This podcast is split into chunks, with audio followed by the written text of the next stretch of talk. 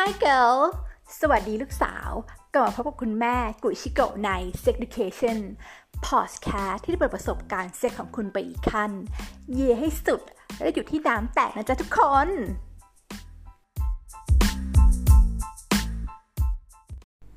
สวัสดีค่ะทุกคน ขอต้อนรับเข้าสู่ Sex Education Podcast ค่ะ อันดับแรกก็ต้องขอโทษก่อน เพราะว่ารู้สึกว่า EP นี้จะเป็น EP ที่ค่อนข้างจะออกช้าเนาะก็มีท่านผู้ฟังหลายคนถามเข้ามาว่า เฮ้ยจริง ๆ แล้วเนี่ย ทาง Sex Education Podcast มีวันที่แบบเขาเรียกว่าไงนะ ออก EP หรือเปล่าอะไรอย่างนี้ จริงๆบอกว่าเราไม่มีวันระบุเจาะจง เพราะว่าคุณแม่จะออก EP ต่อเมื่อเราได้เห็นว่าเฮ้ยมันมี topic อะไรที่เรารู้สึกว่ามันน่าสนใจ แล้วก็มันก็ต้องมีการไปศึกษาความหาความรู้ในเรื่องของ topic นั้นๆเนาะประมาณนี้ดังนั้นเราก็เลยไม่ได้มีวันที่จะมาอบอกเป๊ะๆว่าจะออกวันไหนอะไรอย่างนี้ พูดง่ายๆคือตามใจฉัน บางทีก็มาเร็วบางทีก็มาช้า แต่ว่าเราพยายามที่จะออกทุกๆอาทิตย์เนาะปกติก็พยายามทำแบบวันอาทิตย์ตอนกลางวัน อันนี้คือแบบว่า ideal time แต่ก็ไม่ได้เป็นไปได้เสมอไปนะคะนั้นก็ขอโทษท่านผู้ฟังมาก่อนที่เรามาออกกันค่อนข้างช้า อ่าทีนี้ใน EP นี้เนี่ย เราจะมาพูดถึงเรื่องของ Q&A หรือว่า question กับ answer นะคะ เมื่อประมาณเอ่อ สองอาทิตย์ที่แล้วมั้งคุณแม่ได้เปิดใน IG เนาะให้ทุกคนนะคะถามข้อถามเข้ามาเรื่องเอ่อ Q&A เรื่องของเซ็กหรือว่าปัญหาเรื่อง relationship กันได้นะคะ วันนี้นะเราก็เลยลองมายกตัวอย่างเนาะคำถามที่เรารู้สึกว่าเป็นคำถามที่ค่อนข้างจะมีความคล้ายๆคลึงกัน แล้วก็เอามาตอบไปในพอดแคสต์นี้นะ โอเคคำถามแรกนะคะ ถามว่าจะทำยังไงดีให้เราไม่เกิดอาการเงียน อ่าคำถามนี้เป็นน้องเอ่อผู้ชายอายุ14ถามเข้ามา จริงๆแล้วต้องบอกว่าอาการเงียบหรือว่าความฮอนนี่หรือความกำหนัดหรือความอยากมีเซ็กความเงียบนั่นเองเนาะจริงๆแล้วมันเป็นเรื่องปกติธรรมชาติมาก ๆ ที่เราจะมีความอยากแบบนี้เนาะจริงๆแล้วมันเป็นเรื่องของฮอร์โมนนะคะ ว่าเฮ้ยเออยิ่งเรามีฮอร์โมนสมมติ ยิ่งเป็นน้องเพศชายใช่ไหมแล้วก็อายุในอยู่ในวัยรุ่นเลยเนี่ยแบบว่า 14 15 อะไรอย่างเงี้ยดังนั้นความอยากที่จะอยากมีเซ็กหรือว่าความเงียบอะไรเงี้ยมันเป็นเรื่องปกติมากๆ เออ ก็คือไม่ต้องไปเครียด เราก็ถามน้องเขาไปว่าเฮ้ยแล้วเราแบบบ่อยขนาดไหนที่เรารู้สึกเงียบอะไรเงี้ยน้องเขาบอกว่าก็ประมาณแบบถ้าเป็นภาพปกติผมก็ช่วยตัวเองแบบว่าวันละครั้งสองครั้งอะไรเงี้ยซึ่งจริง ๆ แล้วคุณแม่มองว่ามันปกติมากจริง ๆ ไม่ต้องไปกังวล คือ อย่างที่พูดเสมอเนอะว่าแบบว่ากินขี้ปีเยี่ยวเป็นเรื่องธรรมชาติ ดังนั้นถ้าเรามีความเงียบแล้วความเงียบของเราเนี่ยมันไม่มันไม่ทำให้ใครเกิดอันตรายแล้วไม่ได้ไปแบบชักว่าววนแบบรถไฟฟ้า ไม่ได้ไปถอกคุยในร้านอาหารอะไรเงี้ย เราถือว่าโอเคทำในที่ที่มันเป็นที่ของเราอะไรเงี้ยไม่ผิดนะคะ แล้วก็ไม่ต้องไปกังวลกับมันว่าโอ๊ยจะต้องแบบมาควบคุมอาการเงียน แต่ถ้าสมมติว่าเฮ้ยเราอยากที่จะพยายามที่จะควบคุมมันมีวิธีอะไรทำยังไงได้ไหมอะไรอย่างเงี้ย จริงๆนะ มันก็ทำได้ก็คือมันเป็นเรื่องของการออกกำลังกาย เออ ก็คือไปเสียงเหงื่อนั่นแหละ เออ แต่เราบอกไว้ก่อนว่าการเออช่วยตัวเองวันละครั้งสองครั้งในวัยเนี้ยมันไม่ได้ผิดปกติเนาะแล้วก็มันมีคำถามคล้ายๆขึ้นกับน้องผู้หญิงมาเหมือนกัน น้องเขาก็ถามว่าเออเนี่ยแบบ ช่วยตัวเองทุกวันอะแปลกไหมนะอันนี้เป็นน้องผู้หญิงอายุประมาณ 27 นะคะแล้วบอกว่าเฮ้ยการช่วยตัวเองทุกวันอะไม่แปลกเลย เราต้องเข้าใจก่อนว่าเอ่อตอนนี้มันอยู่ในช่วงล็อกดาวน์เนาะมันก็มีความเครียดหลาย ๆ อย่าง มันอาจจะเป็นความเครียดที่แบบอันคอนเชียสหรือว่ามันอยู่ภายใต้ติดสำนึกที่เราแบบไม่รู้ว่าเราเครียดเรื่องนี้ แบบเขาเรียกว่าไงคือเขาเรียกว่าไงมันมีหลายสาเหตุอะที่เราสามารถแบบว่าเครียด แล้วก็พอเครียดเสร็จบางทีมันก็ต้องหาทางปลดปล่อยปะเออแล้วแบบช่วยตัวเองมันก็เป็นทางปลดปล่อยวิธีหนึ่งอะไรเงี้ยนั้นนะไม่ต้องไปเครียดว่าเฮ้ยเราช่วยตัวเองทุกวันผิดปกติไหมไม่ได้ผิดปกตินะคะ แล้วก็ยิ่งตอนที่เราใกล้จะมีประจำเดือนตอนก่อนที่จะมีเมนเนี่ย ผู้หญิงส่วนมากก็จะมีความเงียบ มากกว่าปกติ อย่างที่บอกไปแล้วเป็นเรื่องของฮอร์โมนเนาะก็ไม่ต้องตกใจนะคะ ช่วยตัวเองต่อไปค่ะ เออ ไม่ผิดอะไรเนาะค่ะเขาถามต่อมานะคะ น้องผู้ชายถามเข้ามาว่า เออเออแฟนแฟนเขาเรียกว่าไงอะแฟนเป็นคนไม่ค่อยประสีภาษาเรื่องเซ็ก ก็เลยอยากจะรู้ว่ามันมีท่าไหนไหมที่มันจะเใส่ได้ง่าย แล้วก็ผู้หญิงสามารถควบคุมได้ อะ แล้วแบ่งไปสองประเด็นก่อน ท่าไหนใส่ได้ง่ายกับผู้หญิงควบคุมได้เนาะผ้าที่ใส่ได้ง่ายที่สุดแล้วปกติทั่วไปเนาะสำหรับมือใหม่ หรือว่าคนที่เพิ่งเคยแบบมีเซ็กครั้งสองครั้ง ยังไม่ได้เจนสนามาก จริงๆ แล้วถ้ามิชชันนารีเนี่ย อันนี้คือเบสิกสุด แล้วก็ง่ายสุดสำหรับผู้หญิง ง่ายยังไงผู้หญิงก็แค่นอน เออนอนเป็นแบบ ปลาดาวขอนไม้ที่เตียง เออ อยู่บนเตียงได้เลยอย่างเงี้ยค่ะ แล้วก็ให้ผู้ชายเนี่ยเป็นคนทำซึ่งจริงๆแล้วท่าเนี้ยมันมันง่ายต่อการสอดใส่มากๆ แต่ถ้าจะบอกว่าเฮ้ยท่าไหนที่ผู้หญิงสามารถควบคุมได้ อันเนี้ยมันจะเป็นท่าที่ผู้หญิงนั่งอยู่ข้างบนเนาะอืมผู้ชายก็คือนอนใช่ไหมแล้วผู้หญิงก็นั่งอยู่ข้างบนหรือที่เรารู้จักกันว่า woman on top แต่จะบอกจริงๆก่อนว่า woman on top เนี่ย มันไม่ใช่ท่าที่ง่ายสำหรับผู้หญิงนะ เออ เพราะอะไรเพราะ ควยของผู้ชายเนี่ย มันจะมีมันก็ควยทุกคนไม่ได้เป็นควยตรงอะ่ะเข้าใจปะเราอาจจะเห็นในหนังโป๊ว่าเฮ้ยควยทุกคนเป็นควยตรง บางควยก็เบี้ยว บางควยก็แบบเขาเรียกว่าไงอะ่ะมันต้องมันต้องจับยัดใส่อะ่ะ แล้วพอนั่งลงไปอะ่ะเออผู้ชายบางคนที่เขาเพิ่งไปเออโกนขนหรือแว็กขนมา มันก็จะมีแบบความเป็นแบบว่าตะปุ่มตะป่ำของขนคือขนขนหมอยมันจะดูแบบไม่ไม่ได้ใช้แบบ conditioner แชมพูอะคนแบบมันก็จะมีความขรุขระเบาๆอะไรเงี้ยเวลาเวลานั่งเนี้ยมันก็สามารถแบบว่าทำให้เรารู้สึกเจ็บได้เนาะดังนั้นท่า Women on top เนี่ยไม่ใช่ท่าที่ง่ายสำหรับผู้หญิง แต่เป็นท่าผู้หญิงที่สามารถควบคุมได้นะคะ ผู้หญิงสามารถที่จะเอ่อนั่งแบบเอาเอ่ออะไรนะเอาตูดเนี่ยติดไปกับควยตอนนั่งเขาเรียกว่าบนหน้าท้องของผู้ชายเลยก็ได้ หรือคุณจะนั่งเป็นนั่งยองๆก็ได้นะ เออก็ก็มีการฝึกได้เหมือนกันอะไรเงี้ยท่านี้นะคะจะเป็นท่าที่ผู้หญิงสามารถควบคุมได้เนาะเอ่อถ้าจะ advance ไปหน่อยจาก woman on top คือปกติ woman on top เนี่ยเราจะหันหน้าเข้าหาผู้ชายใช่ไหม มันมีอีกท่าหนึ่งที่เรียกว่า reverse cowboy อีดอกไปอีกก็คือแบบว่าหันหลังกลับ หมายความว่าเหมือนผู้หญิงเหมือน woman on top แหละ แต่ผู้หญิงนะคะจะนั่งหันตูดให้ผู้ชายเนาะท่านี้ก็ต้องใช้เปิด skill นิดนึงนะในการลองทำแต่ถ้าลองทำแล้วมีผู้หญิงหลายเสียงบอกว่าเฮ้ยท่านเนี้ยมันจะถึงจุดสุดเออมันจะเข้าถึงจุด G-spot ได้ดีกว่านะ ดังนั้นก็สำหรับใครที่เจนสนามนะคะ ก็คุณแม่ก็แนะนำให้ใช้ท่าเอ่อ reverse cowboy ได้ อืมอะ คำถามที่สามเขามาพูดเออมีน้องผู้หญิงนะคะ เป็นเออน้องก็จะเป็นเลสเบี้ยนเนาะมาพูดถึงเรื่องของการใช้นิ้วผู้หญิงกับผู้หญิงเนาะอันนี้คุณแม่บอกว่าคุณแม่แบบกำลังศึกษาหาข้อมูลอยู่ คือไม่ได้ละเลยกับเรื่องนี้จริงๆแล้วเราอยากจะมาออก episode ที่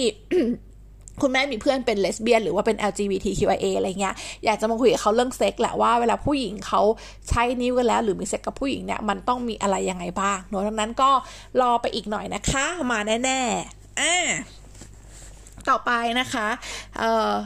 ข้อ 4 มีน้องผู้ชายถามมาเหมือนกันว่าเฮ้ยถ้าเราช่วยตัวเองบ่อยๆ เนี่ย มันจะมีข้อเสียอะไรไหมเนาะอย่างที่คุณแม่เคยบอกว่าใน episode ก่อนหน้านี้แล้ว มันอาจจะมีข้อเสียข้อเดียวที่สามารถทำให้เกิดขึ้นถ้าเราช่วยตัวเองบ่อยๆ บ่อยนี่คือขนาดไหนคือบางคนเนี่ยช่วยตัวเองมาตั้งแต่อายุแบบ 12 13อะไรอย่างงี้เนาะจนกระทั่งโตขึ้นมาเป็นอายุ28อะไรเงี้ยก็ยังช่วยตัวเองแบบบ่อยอยู่ แล้วไม่ได้มีเพศสัมพันธ์กับคนอื่น สิ่งที่มันจะเกิดขึ้นได้ก็คือ เราอาจจะมีอาการติดมือ อืมนั่นเอง อาการติดมือเนี่ยคุณแม่เคยพูดไปแล้ว แต่ว่าถ้าจะพูดสั้นๆใน EP นี้นะคะ ก็คือจะบอกว่าก็คือแปลตรงตัวเลยอะมันคือติดมือก็คือ เพราะว่าเราเวลาเราช่วยตัวเองใช่ไหมเราใช้มือเป็นตัวควบคุม เรารู้ว่าเราควรใช้จังหวะเท่าไหร่ถอกเร็วขนาดไหนอะไรแบบนี้ แต่พอเวลาเราไปมีอะไรไปมีไปเอาคนอื่นไปมีเซ็กกับคนอื่นอะเราไม่สามารถที่จะแบบอ่ามาบอกเขาได้ว่า เออ เธอต้องเอ่อถอกเร็วเออเขาเรียกนั่งเขาเรียกว่าไงนั่งของเราให้เร็วขึ้นมากกว่านี้อีกสองวินะบลาบลาบลาดังนั้นเนี่ยมันก็เลยเป็นสาเหตุว่า เฮ้ยคุณอาจจะเอากับผู้หญิงคนอื่น หรือเอากับผู้ชายคนอื่นไม่เสร็จ เพราะอยู่ช่วยตัวเองบ่อยมากเกินไปเนาะอันนี้ก็เป็นข้อเสียที่ค่อนข้างจะเห็นได้ชัด แต่มันก็แต่มันมีวิธีรักษานะ ใน episode ที่คุณแม่บอกไปเนี่ยมันก็จะมีเออเขาเรียกว่าไงนะ แบบแอปพลิเคชันที่ช่วยเราให้หายจากอาการติดมือได้เนาะจำชื่อเออจำจำ episode ไม่ได้แต่เป็น episode ที่เขียนว่าเออเอากับแฟนแล้วไม่เสร็จคุณอาจจะมีอาการแบบนี้นะจ๊ะ ก็ลองไปดูกันได้ อืมต่อมานะคะอืมผู้หญิง อันนี้ผู้ชายถามมาค่ะ ผู้หญิงชอบผู้ชายควยใหญ่จริงไหมอ่า แล้วว่าอันเนี้ยมันเป็นคำถามที่เขาเรียกว่าไงถูกถามค่อนข้างเออเขาเรียกไง มันอาจจะมี perception เนอะหรือความคิดที่ว่า เฮ้ย ผู้หญิงต้องชอบผู้ชายควยใหญ่อะไรอย่างเงี้ย คุณแม่ก็เลยไปอออีกแล้วค่ะทำเซอร์เวยมาเนาะก็ไปถามเพื่อนผู้หญิงมาทั้งหมด 30 คนนะคะเออต้าตกใจแม่80%บอกว่าไม่จริง คือเราไม่ได้ชอบผู้ชายควยใหญ่ ถ้าจะบอกว่าควยใหญ่คือควยคือกี่นิ้ว เราพูดถึงไซส์ถุงยางละกันคนก็จะบอกว่าเฮ้ยประมาณสัก 56อะไรเงี้ยก็ถือว่าอันคือสี่เก้าห้าสิบห้าสองก็ยังถือว่าโอเคเป็นมาตรฐานอยู่ใช่ไหมแต่พอห้าสี่ห้าหกอะไรอย่างเงี้ยมันก็อาจจะแบบว่าเออนั่นแหละเรียกว่าควยใหญ่แล้วก็ได้สำหรับมาตรฐานของประเทศไทยนะ ไม่นับต่างประเทศไม่นับยุโรปอะไรแบบนี้ อืมเออคุณแม่ได้ถามผู้หญิงว่าเอ้ยปกติอะแบบว่า ผู้ชายควรใส่ถุงยางใส่ไหนที่เราถือว่ามันโอเคที่สุดอะไรเงี้ยเขาบอกว่าเออประมาณห้าห้าสองอะไรเงี้ยกำลังดีห้าสองห้าสี่พอเป็นห้าหกเนี่ยพอมันเริ่มใหญ่ ก็ไม่ได้ชอบ เพราะว่ามันมีมันพอมันเข้าไปแล้วบางทีมันเข้ายากอะ อืมอันดับแรกคือเออสำหรับผู้หญิงคนไหนที่ช่องคลอดแห้งเนาะหรือว่าเป็นคนที่มีอารมณ์ยากอะไรเงี้ย พอมันเจอไซส์ใหญ่เข้าไปอะไรเงี้ยมันทำให้เข้าได้ยาก มันก็เกิดอาการเจ็บได้เนาะเออ หรือผู้หญิงบางคนกลัว บอกว่าเฮ้ยแบบ ถ้าจะต้องไปอมแบบควยที่มันใหญ่อะไรเงี้ย ก็รู้สึกว่ามันคับปากรู้สึกแบบรู้สึกไม่ชอบอะไรแบบนี้ เออเนาะมันมันก็เลยรู้สึกว่ามันอาจจะไม่ใช่เรื่องจริงที่ผู้หญิงชอบผู้ชายควยใหญ่นะ แต่ ถามว่ามันมีอีก 20%ไหม มันก็มีผู้หญิงที่ prefer ผู้ชายคอยใหญ่ก็มีเนาะ อันนั้นจริง ๆ แล้วอะแต่ผู้หญิงทุกคนอะบอกเป็นเสียงเดียวกันว่าไม่ได้ เขาเรียกว่าไงขนาดของควยมันก็สำคัญแหละ แต่ให้ยูไม่ได้เล็กขนาดแบบเล็กมากๆอะไรเงี้ยคุณก็ไม่ต้องกังวล ผู้หญิงเขาจะดูที่ลีลามากกว่า เช่นไม่ว่าจะเป็นการใช้นิ้วนะคะ หรือว่าการเลียให้ผู้หญิง หรือว่าแม้กระทั่งตอนที่ผู้หญิงแบบทำทำกันอยู่อะไรเงี้ย มีการคุยกับเขาถามว่าแบบเออเขาเรียกเลียหัวนม แบบชมเขาว่าสวย blah blah blah อะไรเงี้ยผู้หญิงจะแคร์เรื่องพวกนี้มากกว่าขนาดของไซส์อีก ดังนั้นเรื่องของไซส์นะคะ ไม่ต้องสนใจมากเลียเลียหียังไงให้ดีน่าจะสำคัญกว่าเนาะโอเคตลกมากพอมีคำถามนี้เรื่องควยใหญ่ใช่ไหม มันก็มีน้องผู้หญิงคนหนึ่งส่งมาบอกว่า เฮ้ยเนี่ยแบบแฟนของแฟนใหญ่มากอะไรเงี้ยแบบพอเอากันแรงเงี้ยหีฉีกทุกครั้งทำไงดี หีฉีกคืออะไรเล่าก่อน คุณแม่ใช้ศัพท์ที่มันตรงไป แต่บางครั้งเนี่ยถ้าสมมติว่าเออเราไปมีเซ็กกับผู้ชายที่เขาควยใหญ่ใช่ไหมสิ่งที่มันจะเกิดขึ้นก็คือช่องคลอดอะ่ะมันอาจจะมีเลือดออกมาได้ เออ แต่ว่าเลือดเนี่ยไม่ใช่ประจำเดือน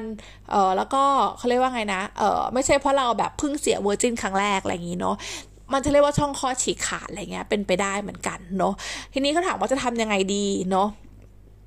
แน่นอนว่าเบสิกที่สุดนะคะ ก็คือการที่เราเนี่ยจะสามารถใช้เจลหล่อลื่นได้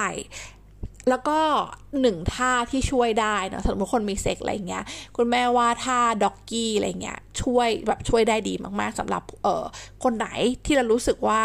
เออคนที่เราไปมีเซ็กด้วยควยใหญ่นะ moment on top นี่คือเจ็บมาก คือเข้าจุกถึงมดลูกก็อาจจะเพลาๆกับท่านี้ไปก่อนเนาะทีนี้ในท่าของ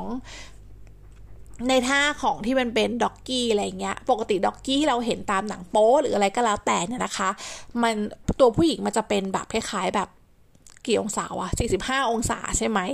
แต่สำหรับที่ใครสำหรับคนไหนนะคะ ที่แฟนควยใหญ่เนอะหรือคนที่เราไปมีเซ็กด้วยควยใหญ่ คุณแม่แนะนำนะให้เราอะแบบหมอบลงไปเลยอะเออ คือไม่ต้องมา45เธอหมอบลงไปได้เลยอะไรเงี้ย เออ ง่ายๆ พูดง่ายๆเหมือนเรานั่งอะไรวะ นั่งทับเข่าตัวเอง แล้วก็เหมาะไปกับเตียงได้เลยอะไรเงี้ยเอออันนั้นก็จะช่วยทำให้เออมันเขาเรียกว่าไงองศาของมันอะไรเงี้ยดีกว่าเนาะดังนั้นนี่ก็คือสำหรับ คนที่มีแฟนครัวใหญ่ ทีนี้มีคำถามต่อมาอีกว่า เอ้ยแล้วแล้วไออาการที่เลือดออกเนี่ยมันจะหายไปไหม หายค่ะ แต่ว่ามันต้องใช้เวลาสักประมาณแบบเออสมมติว่าถ้าไม่ได้มีเซ็กกันบ่อยอะไรเงี้ยอาจจะมีอาทิตย์ละครั้งอะไรเงี้ยมันก็ใช้เวลาประมาณสองสาเดือนเนาะคุณแม่ได้ยังไง อันนี้เป็นประสบการณ์ตรงนะคะ เออก็นั่นแหละประสบการณ์ตรงจากเรื่องนี้มาตอนแรกก็กังวลมากเหมือนกัน แต่พอสักพักอะไรเงี้ยค่ะ มันก็ เออมันก็ดีขึ้น คุณแม่รู้สึกว่าช่องคลอดอะมันมหัศจรรย์อะมันสามารถแบบหดแล้วก็ขยายได้อะไรเงี้ยอันนั้นนะถ้าหนูบอกว่าเจอไซส์ที่มันแบบใหญ่อย่างนั้นใช่ไหมเออ สุดท้ายแล้วอะข้องข้อเรามันก็จะแบบสามารถแบบ flexi หรือว่า flexible ได้เนาะดังนั้นไม่ต้องเป็นกังวลไปนะคะ ช่วงนี้แค่อาจจะต้องเออใช้เออเจลนะ แล้วก็ปรับท่านิดนึง แล้วก็มีการเล้าลมนานๆ มากขึ้น สิ่งที่ต้องระวังตอนที่มีแฟนควยใหญ่ก็คือ พอทำเสร็จแล้วมันจะเจ็บใช่ไหมแต่พอถ้าเป็นเจ็บอะไรเงี้ย แต่ว่าอันเนี้ยมันตอนฉี่หรืออะไรเงี้ยก็ต้องมีความระมัดระวังพยายามฉี่ให้มันเบาๆ เพราะไม่งั้นมันจะเจ็บมากๆนะคะ ก็เป็นกำลังใจให้ทุกคนค่ะที่มีแฟนควยใหญ่อ่าต่อมานะคะ ถามน้องผู้หญิงนะคะ ถามว่าระหว่างการโกนขนหมอย การแว็กซ์หรือว่าเลเซอร์จะยังไงดีคะ อ่า อันนี้คุณแม่ตอบว่าจริงๆ เป็นเรื่อง preference เนอะหรือความชอบของแต่ละบุคคล แต่ถ้าจะให้แนะนำนะคะ คุณแม่คิดว่าการแว็กซ์ดีที่สุดเพราะว่าอะไรบ้าง คือการโกนเนี่ยมันพอเขาเรียกว่าไง พอเวลาเราโกนขนใช่ไหมหมดไม่ว่าเราจะโกนเราก็โกนเองเนาะส่วนมากอะไรเงี้ย มันก็จะมีความแบบคุณแม่ว่ามองว่าขนมันขึ้นเร็ว แล้วเวลามันขึ้นเนี่ยมันก็จะมีความเป็นตอๆอะ เออ มันก็จะแบบอ่า รู้สึกได้ลำคาญอะไรอย่างเงี้ยเออแทงทะลุกางเกงในออกมาบ้างก็มี อะทีนี้แว็กดีกว่ายังไง คุณแม่มองว่าแว็กซ์เนี่ยมันอยู่ได้นานกว่าอ่าอยู่ได้นานกว่าในแง่ไหนก็คือพอเวลาคือแว็กแน่นอนมันต้องเจ็บเนาะ อันนี้แบบเออบอกเลยว่ามันเจ็บอะไรเงี้ย แต่เวลามันแมเวลาแว็กซ์เนี่ยมันจะถึงแบบมันจะถึงมันมีความรู้สึกแบบถึงรากถึงโคนอะ เออ แล้วมันก็จะแบบทำให้เราอยู่ได้นานกว่าอีกด้วยเนาะสำหรับตัวเลเซอร์นะคะ คุณแม่ไม่เคยเนาะแต่ก็มีเพื่อนไปทำมาเขาก็เออบอกว่าโอเคดีกันอะไรเงี้ยนั้นก็อาจจะต้องไปหาข้อมูลเพิ่มเติมเรื่องนี้ ทีนี้ถามว่าจริง ๆ แล้วเนี่ยขนเนี่ยมันมีประโยชน์ไหมมันมีประโยชน์นะ เพราะว่าจริง ๆ แล้วเนี่ยไอตัวขนหมอยของเราอะค่ะ มันเป็นตัวกักเก็บ เอ่อแล้วก็ป้องกันกลิ่นอับชื้นได้ด้วย นอกจากนั้นแล้วเนี่ยขนนะยังเป็นเกาะป้องกันเชื้อโรค ไม่ให้เข้าสู่ช่องคลอดได้นะ ดังนั้นก็ก็ลองดูว่าเราชอบแบบไหน โดยส่วนตัวคุณแม่คุณแม่มองว่าแว็กดีที่สุด ทีนี้บางคนเนี่ยมโนใช่ไหมอารมณ์ประมาณว่าเฮ้ยเนี่ยแบบวันนี้จะไปเอากับผู้ชายตอนสักสองทุ่มและหลังเลิกงานค่อยไปแว็กอะไรเงี้ยคุณแม่ไม่แนะนำเพราะว่าตอนที่เราแว็กเสร็จเนี่ย หีมันจะเจ็บ มันจะมีความระคายเคือง น้องจะเจ็บอะไรอย่างเงี้ย แล้วน้องก็บางทีบางคนแม่งแบบเลือดซิบซิบออกมาเลยก็มีนะหลังจากแว็กเสร็จอะไรเงี้ย อันนั้นน้องอาจจะยังไม่พร้อมใช้งานนะคะ อันนั้นคุณแม่ก็เลยแนะนำว่าดีที่สุดคือยังไง สมมุติว่าเอ่อจะไปมีเซ็กพรุ่งนี้อะไรเงี้ย เราแว็กก่อนหน้าสักสองสาวันอะไรเงี้ยก็ดีค่ะ เพื่อว่าน้องจะได้แบบเออ เตรียมรับสมรภูมินะ ประมาณนี้ ถ้าจะไปอารมณ์แบบแว็กเสร็จแล้วไปเอาต่อเลยนะคะ อย่าหาทำ โอเค เยอะจังเลยคำถามนี่แบบฉันเพิ่งมาถึงครึ่งทางเอง โอเค ถามต่อมาเนาะมีเซ็กเท่าไหร่ถึงจะเหมาะสมกับอายุ อืม อันนี้ก็ตอบยากอีกเหมือนกัน คุณแม่จะตอบเสมอว่ามีเซ็กเมื่อพร้อมค่ะ มีเซ็กเมื่อที่เรารู้สึกว่าเราพร้อมแล้ว อืมอ่าจริง ๆ แล้วตามมาตรฐานของ ในไทยแล้วกันเนาะ เออถ้าคุณแม่ดูจากสถิติมา เขาบอกว่าสัก 17 18 อะไรเงี้ย ก็เป็นอายุที่พร้อมที่จะมีเซ็กได้เนาะเอ่อแต่ถ้าสมมติคนไหนที่บอกว่า เฮ้ย เรารู้สึกว่าเราพร้อมแล้วตั้งแต่แบบ 15 16 อะไรเงี้ย คุณแม่ก็ไม่ติดนะ คุณแม่รู้สึกว่าสมัยนี้โลกเรามันไปเร็วมากแล้วอะคือสมมติอยากจะมี safe sex you ก็สามารถเขาเรียกว่าไง Google ในเรื่องของถุงยางเรื่องของอะไรได้อะไรเงี้ยเนาะ แต่ยังไงนะคะ สิ่งที่คุณแม่เน้นย้ำเสมอว่าเราควรจะมีเซ็กเมื่อพร้อม พร้อมในแง่ไหนบ้างนะคะ พร้อมทั้งในแง่ของจิตใจ อืมแล้วก็ร่างกาย ใช่ จิตใจเนี่ย การมีเซ็กครั้งแรกเป็นเรื่องน่ากลัวนะเพราะมันจะมีความกังวลหลาย ๆ อย่างที่เรามีเนอะว่าเฮ้ยมันจะเจ็บมากไหมมันจะเข้าไหมแล้วจะท้องไหมอะไรเงี้ยคำถามพวกนี้เราจะค่อนข้างเยอะมาก อืมถ้าเป็นแบบนั้นอะเราก็ต้องไปศึกษาให้ดีก่อน แล้วก็ให้เรามีความ consent หรือว่าการที่เราอยากจะไปมีเซ็กกับเขาจริง ๆ ไม่ใช่อยากมีเพราะไม่ใช่จะมี เพราะว่าอ๋อเดี๋ยวกลัวแฟนไม่รักหรืออะไรแบบเนี้ยอืมอันนั้นคุณแม่ว่าไร้สาระนะคะ ก็ดูให้ดีเนาะมีเซ็กเมื่อเราพร้อมเรื่องอายุคุณแม่มองว่าไม่เกี่ยว อืมต่อมาผู้ชายนะคะ น้องผู้ชายถามมาว่า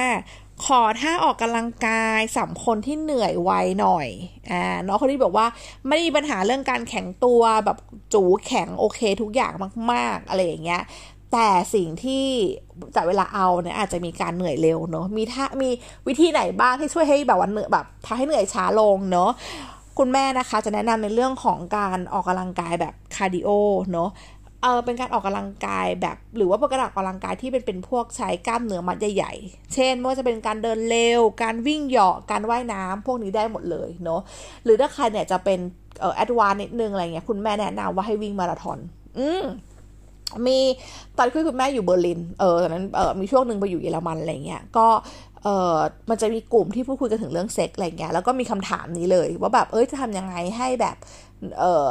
เคลียร์เหนื่อยช้าตอนเอาอะไรเงี้ย หนึ่งในนั้นเออคนที่มาแบบเป็น speaker เขาบอกว่าจริงๆแล้วว่าการวิ่งมาราธอนมันช่วยได้มาก ๆ อะไรอย่างงี้เนาะเออ ก็อยากให้ฝึกเป็นการวิ่งดู แต่ถ้าสรุปมาราธอนแม่งยังแบบเกินไปช่วงนี้ล็อกดาวน์ฝึกวิ่งไม่ได้อะไรอย่างเงี้ย ก็แนะนำนะคะ เป็นการคาร์ดิโอที่ใช้กล้ามเนื้อมัดใหญ่ก็ได้เหมือนกัน อืมอ่าต่อมาค่ะเออเอออยากจะคุมกำเนิดใช้แค่ถุงยางพอไหมอ่าข้อนี้นะคะ คุณแม่บอกก่อนว่าการใช้ถุงยางเนี่ยมันป้องกันได้เยอะก็จริง คือสมมติว่าเปอร์เซ็นต์การป้องกันมันอยู่ที่มัน 99%ใช่ไหมแต่เราต้องคิดถึงเสมอว่าจริง ๆ แล้วค่ะ มันอาจจะมีอุบิเหตุหรืออุบัติเหตุที่เกิดขึ้น เช่น ถุงยางขาดเอ่ยหรือว่าถุงยางติดเข้าไปในช่องคลอดเอ่ยอะไรแบบนี้ ซึ่งมันอาจจะก่อให้เกิดแบบโอกาสท้องได้ก็มี คุณแม่ก็เลยบอกเสมอว่า เฮ้ยจริง ๆ แล้วเราควรจะเป็น double protection นะ เช่น สมมุติว่าให้ผู้ชายใส่ถุงยางใช่ไหมคะ เราส่วนตัวเราเนี่ย ถ้าเรากังวลเนาะเราก็อาจจะเลือกเป็นวิธีการทานยาคุมกำเนิด หรือว่าการฝังยาคุมกำเนิดก็ได้เนาะ ไม่ว่าจะเป็นเรื่องการทานยาคุมแบบไหนอะไรเงี้ยก็มีไว้ให้ที่ Sex Education Podcast แล้ว หรือแม้กระทั่งมารีวิวนะคะ เรื่องการฝังยาคุมคุณแม่ก็รีวิวไว้ให้แล้วเนาะก็ลองไปหาดูใน Sex Education กันได้นะคะ อืมดังนั้นอะลืมตอบคำถาม ดังนั้นคุณแม่บอกว่า ถ้าเราอยากจะโคตรป้องกันให้แบบวันเดเปอร์เซ็นลดการเสี่ยง เรื่องการท้องให้มันได้มากที่สุดอะไรเงี้ย ก็ล่ะต้องทำควบคู่กันผู้ชายใส่ถุงยานะคะ เราก็ทานยาคุมหรือว่าฉีดยาคุมอะไรประมาณนี้เนาะไม่มีวิธีไหนที่มันสามารถป้องกันได้ร้อยเปอร์เซ็นต์อยู่ดี ประมาณนี้นะจ๊ะ โอเค ข้อต่อมา แฟนเป็น BDSM กลัวมากอ่าเป็นน้องผู้หญิงคนนี้นะเริ่มคุยกับแฟนเริ่มคุยกับเออผู้ชายใช่ไหมแล้วผู้ชายก็มาเปิดเผยว่าเออเนี่ยเขาแบบว่าเขาชอบ BD แบบ BDSM น้องกังวลว่าเฮ้ยแบบ ฮ้ยแฟนจะโรคจิตหรือเปล่าอะไรยังไงหรือเปล่าอะไรเงี้ยต้องอธิบายให้ฟังก่อนว่าจริงๆแล้วนะคะ BDSM เนี่ยเป็นหนึ่งใน preference ของการมีเซ็กเนาะ เช่นบางคนอาจจะเปรียบเทียบง่ายเหมือนกันกินก๋วยเตี๋ยวเลยก็ได้ บางคนก็กินก๋วยเตี๋ยวเส้นใหญ่ บางคนชอบกินเส้นหมี่ บางคนไม่ชอบกินก๋วยเตี๋ยวชอบแดกข้าวอะไรอย่างเงี้ยนะเนาะ preference ในเรื่องเซ็กก็เหมือนกัน คนที่เขาเป็น BDSM เนี่ยเขาไม่ได้เป็นโรคจิตนะ แต่เขาแค่มี preference อีกแบบในเรื่องของทำให้เวลาทำให้เขาเงียนอะเขาอาจจะเห็นแบบเห็นคนโดนหมัดแล้วเงียนอะไรเงี้ยก็ได้ ซึ่งคุณแม่ไม่ได้บอกว่าเป็นเรื่องผิดปกติ แต่สมมติถ้าเรากลัวใช่ไหม เราจะเป็นที่ต้องคุยกับเขาค่ะ ว่าเฮ้ยเรามีความกังวลเรื่องนี้ในสังคม BDSM เนี่ยเขานะจะมี safe word นะคะ safe S A F E word ก็คือคำพูด W O R D safe word safe ก็คือคำพูดที่มันปลอดภัยอ่าได้ เราสามารถช่วยการคิดค้น safe word ขึ้นมาได้ สมมตินะ นี่คือการสมมติสมมติแบบว่าเฮ้ยแฟนชอบเอาเทียนมาลนอะไรเงี้ยเราก็โอเคการให้แฟนเอาเทียนมาลนใช่ไหมแต่เราก็ต้องคิดคำขึ้นมาที่แบบพอเห็นถ้าสมมติว่ามันถึงจุดที่เราทนไม่ได้แล้วอะเราพูดคำนี้ออกไปแล้วเขาต้องหยุดทันที นะ เออคำอาจจะเป็นแบบคำตลกตลกอะไรแบบ ไม่รู้ว่าคำอะไรดีอะเออสีแดง เออเครื่องดัมเบลอะไรอย่างเงี้ยหรอ เออ ก็เป็น safe word ที่ เออทั้งเราและแฟนก็ต้องไปช่วยกันคิดนะคะ เพื่อที่ว่าสุดท้ายแล้วว่า you ก็จะสามารถมี เออเซ็กที่สนุกสนานได้เนาะสำหรับใครนะคะที่ยังไม่เคยลองประสบการณ์ BDSM หรืออะไรก็แล้วแต่เนาะ คุณแม่แนะนำให้เปิดใจ เออบางทีเราอาจจะชอบก็ได้นะ แต่ถ้าสมมติว่าเฮ้ยลองแล้วมันไม่ใช่ทางของเราจริงๆ ก็ไม่เป็นไรก็ถือว่าเราได้ลองแล้วดีกว่าเราดีกว่าเราไม่เคยได้ลองเนาะโอเคคำต่อมาน้องผู้หญิงส่งมาค่ะ บอกว่าแฟนอยากจะให้ออรัลแต่เราไม่ชอบคำว่าออรัลก็คืออมขวยออรัลนะคะแปลว่าปากเนาะอะไรที่เป็นกิจกรรมที่ใช้กระทำทางปากเนี่ยใช้คำว่า oral ได้หมด oral sex ก็คือการใช้ปากช่วยนั่นเอง อืม แฟนอยากให้ oral sex แต่เราไม่ชอบทำยังไงได้บ้าง คุณแม่พูดเสมอนะว่ามันต้องมีการคุยกันเกิดขึ้น สมมุติเราบอกว่าเฮ้ยเราอะ ไม่ชอบอมควยให้แฟน แต่ดังนั้นถ้าถ้าสมมติเป็นแบบนี้นะ หนูจะไปบอกให้แฟนมาเลียหีหนู คุณแม่ก็มองว่ามันอาจจะไม่ค่อยแฟร์เนาะดังนั้นอาจจะต้องหาเอ่อ common ground หรือว่าจุดที่ทำให้เราสองคนมาเจอกันได้ โดยปกติเนาะคุณแม่รู้สึกว่าเออเราอาจต้องค้นหาสาเหตุก่อนว่า ออจริง ๆ แล้วทำไมเราถึงไม่ชอบ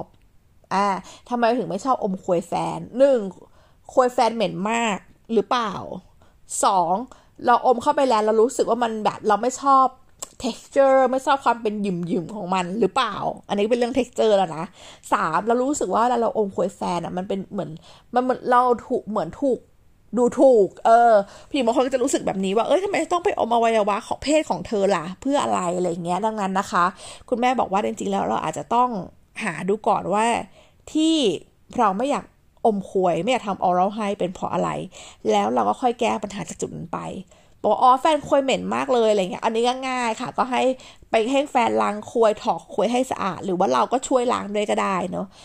หลังจากนั้นเราก็อาจจะได้แบบ เขาเรียกว่าไงรื่นรมกับการอมควยแฟนได้มากขึ้น แต่ถ้าสมมติว่ามันเป็นเรื่องของจิตใจอะไรเงี้ย คุณแม่เชื่อว่าเออเราลองไปพบแพทย์ดูหรือว่าสุดท้ายแล้วอาจจะคุยกับแฟนให้มันเคลียร์ไปเลยว่า ก็ก็สึกเป็นสิ่งที่เราไม่ชอบ ให้เราทำอย่างอื่นทดแทนกันได้ไหม คุณแม่เชื่อว่าถ้าเป็นคนรักกันนะคะ เรื่องพวกนี้สามารถคุยกันได้แน่นอน อืมบอกว่าอ่าค่ะสุดท้ายแล้วเนาะเหนื่อยมาก บอกว่าอขอวิธีที่ให้แบบบอกผู้ชายควยเหม็นทีให้ทำไงอะไรเงี้ย คือคุณแม่รู้สึกว่าเออผู้หญิงเราก็ยังมีความเกรงใจอยู่ว่าแบบเอ้ย แบบผู้ชายจะให้อมควย เราก็อยากอมนะแต่ผู้ชายควยเหม็นเราจะทำยังไงดี ให้เขารู้สึกไม่เสียเซลล์เนอะอะ